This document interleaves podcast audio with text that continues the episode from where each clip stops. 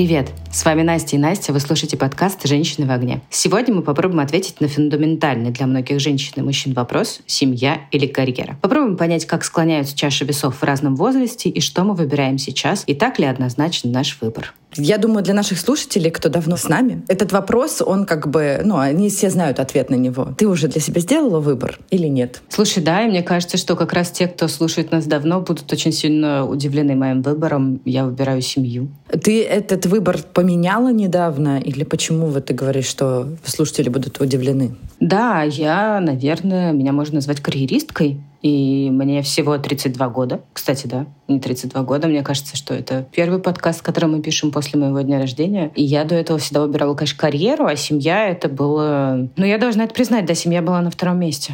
Очень-очень много лет. А сейчас поменялось? Да, вообще случилась какая-то большая переоценка ценностей, и я поняла, что ну, я не могу больше жертвовать. И не то, что я не могу больше жертвовать семьей, я не хочу больше жертвовать семьей. Приходится делать очень, на самом деле, там непростые выборы, но я о них абсолютно не жалею, потому что как-то изменились ценности, что ли, в моей голове. Да, конечно, последний год много изменил в нашей жизни, и даже такие ценности перевернул с ног на голову. Я, ты знаешь, всегда отвечала на этот вопрос, что я не могу поставить на первое или второе место семью или карьеру, что для меня одинаково важно и то, и другое. Причем на этот вопрос я так отвечала лет, мне кажется, с 14. Я почему-то сразу в своей голове рисовала, что у меня будет и семья, и карьера, и что я буду успешной бизнес-вумен, если говорить о детских мечтах каких-то и при этом у меня будет семья. И, кстати, я всегда говорила, вот прям вспомнила сейчас это воспоминание разблокировано. В детстве я говорила, что на работе я буду такой жесткий босс, а дома я буду ласковая кошечка на втором плане и уступать место первого плана мужчине. Кажется, что вот с 14 лет не особо сильно что-то и поменялось в моей голове и в моем отношении к этому вопросу. Слушай, я подтверждаю это, потому что я помню, что когда мы еще с тобой работали вместе, ну то есть тебе уже было там 20-25, наверное, лет. Ты вот это вот про кошечку тезис, я его очень хорошо помню.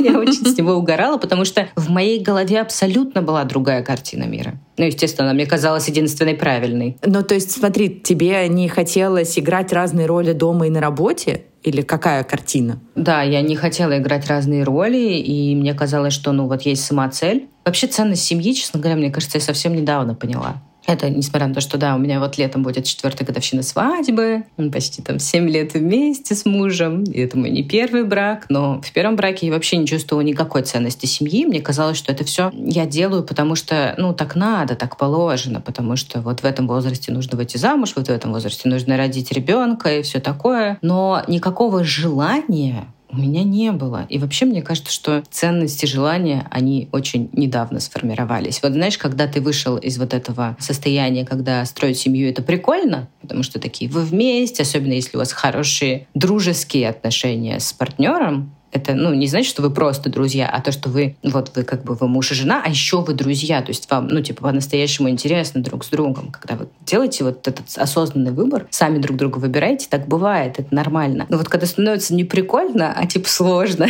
мне кажется, в этот момент люди или разводятся, или понимают, что, ну, для них это ценностно, и они готовы в это вкладываться. А у нас, ну, вообще супер максимально непростой год. У всех понимаю, что он непростой, но для нашей семьи мы много переживаем, переживаем, и это что-то новое мы переживаем. Разлуки и там в других странах пожив, мы понимаем, что все вообще тлен, все это не имеет никакого значения, имеем значение вот мы, наши отношения, и мы очень хотим во всем этом безумии сохранять друг друга и нашу семью.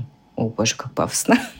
И это очень круто. Ну, слушай, нет, это, это, может быть, это звучит и пафосно, но это очень круто, что вы к этому пришли, потому что за последний год очень много рассталось пар. Не выдерживают и расстояние, и какие-то разногласия появляются по поводу там и политической позиции. И, в принципе, люди понимают, что так или иначе не пары, они друг другу, и, в общем, надо двигаться дальше по отдельности. Тоже выбор, тоже имеет место быть. Главное, чтобы каждый каждому из нас было комфортно. Но, ты знаешь, возвращаясь к вопросу, типа, семья или карьера, я просто очень четко помню еще тоже в своей голове, что мне с детства не нравилось, когда человек, который там властно на работе занимает руководящую позицию, простите за мой сексизм, но чаще всего это мужчина, и, скорее всего, у меня это в голове мужчина, потому что у меня дедушка такой, он точно такой же жесткий дома. Ну, то есть он не переключался вообще с того, что он там тиранил людей на работе, вот он мог прийти и таким же металлическим голосом разговаривать с нами. Но как бы, алло, мы не подчиненные, мы там твоя семья, с нами нужно говорить по-другому. И мне вот это вот не нравилось, и я искренне хотела именно поэтому, типа, разделение такой роли, что ты дома один, а на работе ты другой. И одинаково важно и то, и другое. И не хотела я выбирать, типа, почему вообще я должна выбирать? Быть адской карьеристкой или быть семейной дамой? Ну, мне нравится и то, и другое. Я не хочу быть одиночкой, которая, там, не знаю, как во всех голливудских фильмах э, бизнес-вумен снимаются. И в то же время я не хотела сидеть дома борщи варить. Почему вообще я обязана делать этот выбор? Вот я чего понять не могла. И до сих пор, наверное, понять не могу, почему нельзя совмещать и то, и другое. Слушай, у тебя какой-то очень зрелый подход, конечно, всегда был. У меня вот он очень максималистский, потому что мне казалось, что выбор делать надо. И с учетом навязанных стереотипов относительно семьи, никто же не говорит, что ты будешь счастлива. Ну, то есть ты найдешь своего человека, своего партнера, ты будешь счастлива, ты будешь его любить, вы будете друг друга поддерживать, это классно. Ну, то есть никто не объяснял, почему семья — это здорово. Правда. Ну, тебе когда-нибудь говорили, что, типа, у тебя будет семья, и ты получишь вот это, вот это, вот это, вот это, вот это.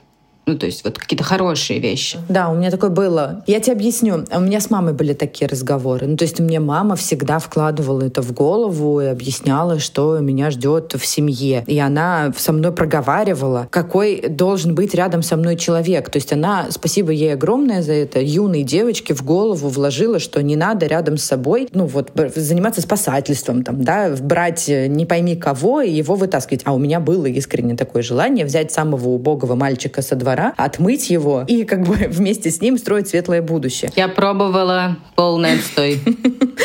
Мама вот моя очень вовремя подключилась к этому процессу и вывела меня как-то вот э, из супер большой влюбленности, ну, объяснив, что включи мозг. Что тебя ждет-то дальше? Ты какую семью рядом с собой видишь и чего ты хочешь? Не знаю, короче, какие-то вот факторы в моей жизни, они как-то очень правильно на меня повлияли. И спасибо им большое, что так все сложилось. Слушай, вот при всем при том, что моя семья, она классная, у нас, да, там мама всегда пропагандировала любовь, но у нас не было такого разговора. Ну, возможно, просто потому что, знаешь, непонятно было, что он нужен. Но, в общем, никаких бенефитов в семье я не видела, а в карьере видела. Поэтому так однозначно у меня все было расставлено на пьедестале, что вот, ну, сдвинуть эти э, парадигмы в своей голове очень сложно было. У нас даже недавно был разговор с мужем. Он-то не знает про все мои внутренние процессы, потому что я еще там формирую их, еще не обсуждала с ним. Но он а, спустя столько лет решил задать мне вопрос, э, как бы, «А какого черта вообще-то ты всегда ставишь работу на первое место? И я ему попробовала сформулировать, что я вот как раз сейчас пытаюсь перестать это делать. Мне кажется, что он пока мне не очень верит. Но я его понимаю, что он мне не очень верит. Потому что он еще не видит никаких результатов. Ты вот сказала, что вы с мужем только недавно затронули эту тему, и кажется, что просто ее реально не всем надо затрагивать. Ну, то есть, почему вообще надо проговаривать, что я карьеристка или я семьянин? По-моему, по человеку и так все понятно. Если твоего партнера все устраивает, твое поведение, твое отношение, ну, то есть есть большое количество семей, в которых один партнер карьерист, а второй там семьянин. И им абсолютно окей. Нету никаких противостояний, и второй человек абсолютно принимает партнера партнера, который занимается карьерой больше, чем семьей. Тоже клево. Почему нет? Ну вот вы дошли до точки, когда видишь твоего мужа там условно, видимо, что-то перестало устраивать, и он захотел тебя больше в семье, и поэтому он с тобой проговорил этот момент. Ну, мы да, так честно проорали этот момент, пока не то, что прям поговорили, но это специфика наших отношений, в этом нет ничего страшного. Обожаю, вот, а обожаю.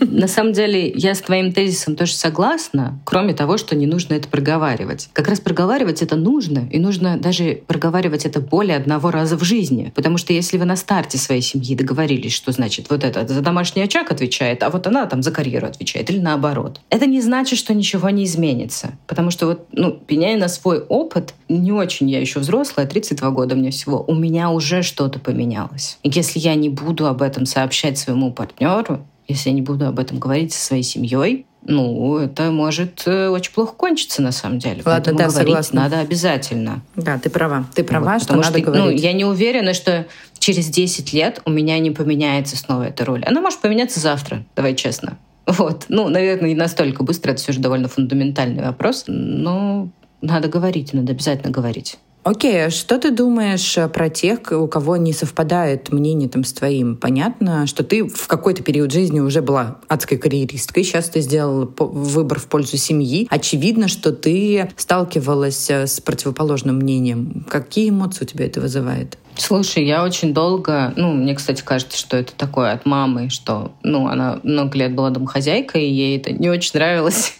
Вот, и она вбила мне в голову, но на самом деле я не, не то чтобы там как-то сержусь на нее за это нормальная парадигма, что, ну, типа, не надо. Домашние обязанности — это обязанности всех, кто живет в доме, а не твои личные просто потому, что ты девочка. Круто. Вот. И я так, ну, кроме мамы, ко всем остальным домохозяйкам относилась с пренебрежением, скажем так. Ну, типа, я видела точно мамин труд, да, там его ценила и все такое, а вот все остальные женщины, которые сделали выбор в пользу домохозяйства, хотя, знаешь, блин, вот выбор семья и карьера, это же не выбор между тем, чтобы тебе работать и быть домохозяйкой. Ну, нифига. Просто это расстановка приоритетов. Для меня все равно, даже если вот так это звучит, сейчас я поняла, что если у человека на первом месте семья, то я его слегка осуждала. Я даже тебя слегка осуждала все это время, кроме последних лет.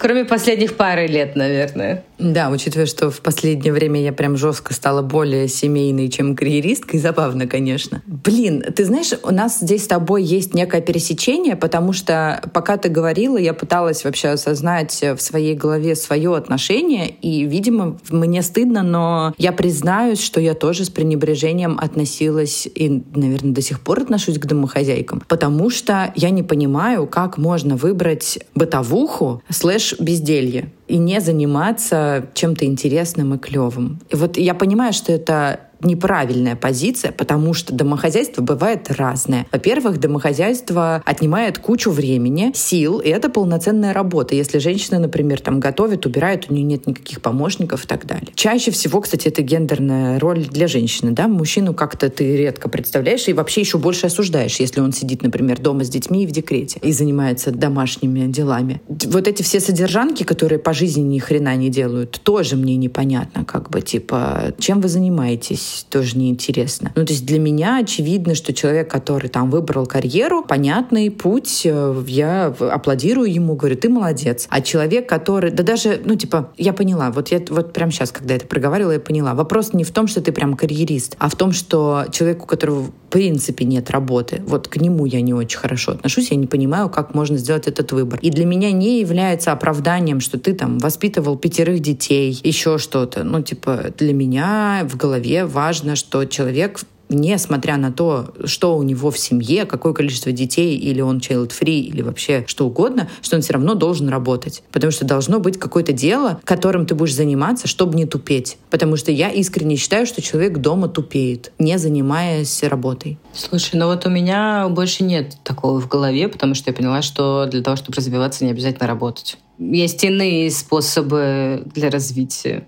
Понимаешь, моя позиция, видимо, еще укрепилась, потому что за последний год моя жизнь кардинально поменялась. Компания, в которой я работала, приостановила свою деятельность на территории Российской Федерации. И примерно с апреля месяца я не работала и просто получала зарплату. Ну, то есть я работала, но я не знаю, это было по сравнению с предыдущей активностью просто смешно. Там два звонка по работе в неделю, ну, там три-четыре, не знаю, но это, но это правда ерунда. Там 10 писем, ну, просто. Э, левой пяткой это можно все было делать. И у меня реально появилась куча свободного времени. И до того момента, пока оно появилось, я все время говорила, что, блин, вот мне свободного времени, да я и сальсой займусь, и испанский начну учить, и еще что-нибудь. Нифига подобного. Лень родилась раньше меня, и я очень хорошо заняла все это время прокрастинацией. И, ну, как бы не смогла я найти в себе силы для того, чтобы заняться чем-то еще. И я, в принципе, начала пользоваться этим моментом, что, ну, класс, значит, отдохну пока что. Потом я забеременела и как бы начала настраивать себя на то, что у меня сейчас вообще другая жизнь пойдет, и непонятно, что вообще делать и зачем сейчас выходить на работу и чем-то заниматься. Поэтому, видишь, типа, моя позиция не меняется. Человек, который сидит дома, он тупеет, потому что меряю по себе. Ну, да, но, например, вот представь себе картину. У тебя есть дом, например, ты занимаешься да, там, ведением его хозяйства, условно, может быть, даже каким-нибудь садом или каким-нибудь творчеством параллельно, например, не знаю, ты рисуешь или пишешь музыку, ты занимаешься таким любимым хобби, при этом ты занимаешься всеми бытовыми вещами. Когда я говорю о всех бытовых вещах, я не имею в виду стирку и мытье посуды, я имею в виду, не знаю, там, оплату аренды или счетов, или там все технические вещи в доме. То есть это очень много работы, на самом деле, если прикинуть вот весь менеджмент одного дома, даже одной квартиры, это просто супер дофига. Вот если это все как бы в одного человека, это очень большая работа. Поэтому, ну, как бы есть прям профессионалы, люди, которые занимаются, да, там, ведением хозяйства, которых нанимают на работу, которые этим занимаются. Если это большое, большая площадь, это и не один человек, который этим занимается, потому что это, правда, очень много дел. И как бы для меня вот этот момент с творчеством, например, да, там человек самореализуется в своем творчестве. Это, мне кажется, вполне достаточно, даже если нет детей. Пожалуй, да, но просто мне не, не близко это, потому что я не занимаюсь творчеством. Опять же, я меряю по себе. Моя эгоистичная позиция, имею на нее полное право естественно, никогда никому в лицо не буду говорить, слышь, ты чего так живешь? Как бы человек живет и выбирает свою жизнь сам. Кто-то не выбирает, у кого-то обстоятельства такие. Ну, окей. Видишь, для меня важно работать. Возможно, возможно, сейчас я посижу в декрете и скажу, идите вы со своей карьерой куда подальше.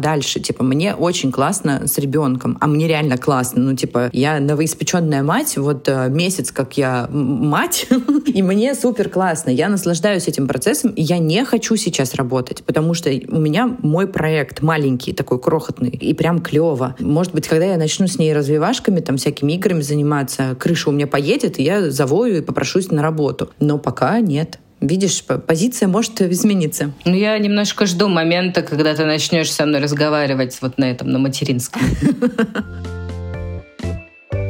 Слушай, раз уж мы дошли до детей, всегда ли выбор в пользу семьи связан с детьми?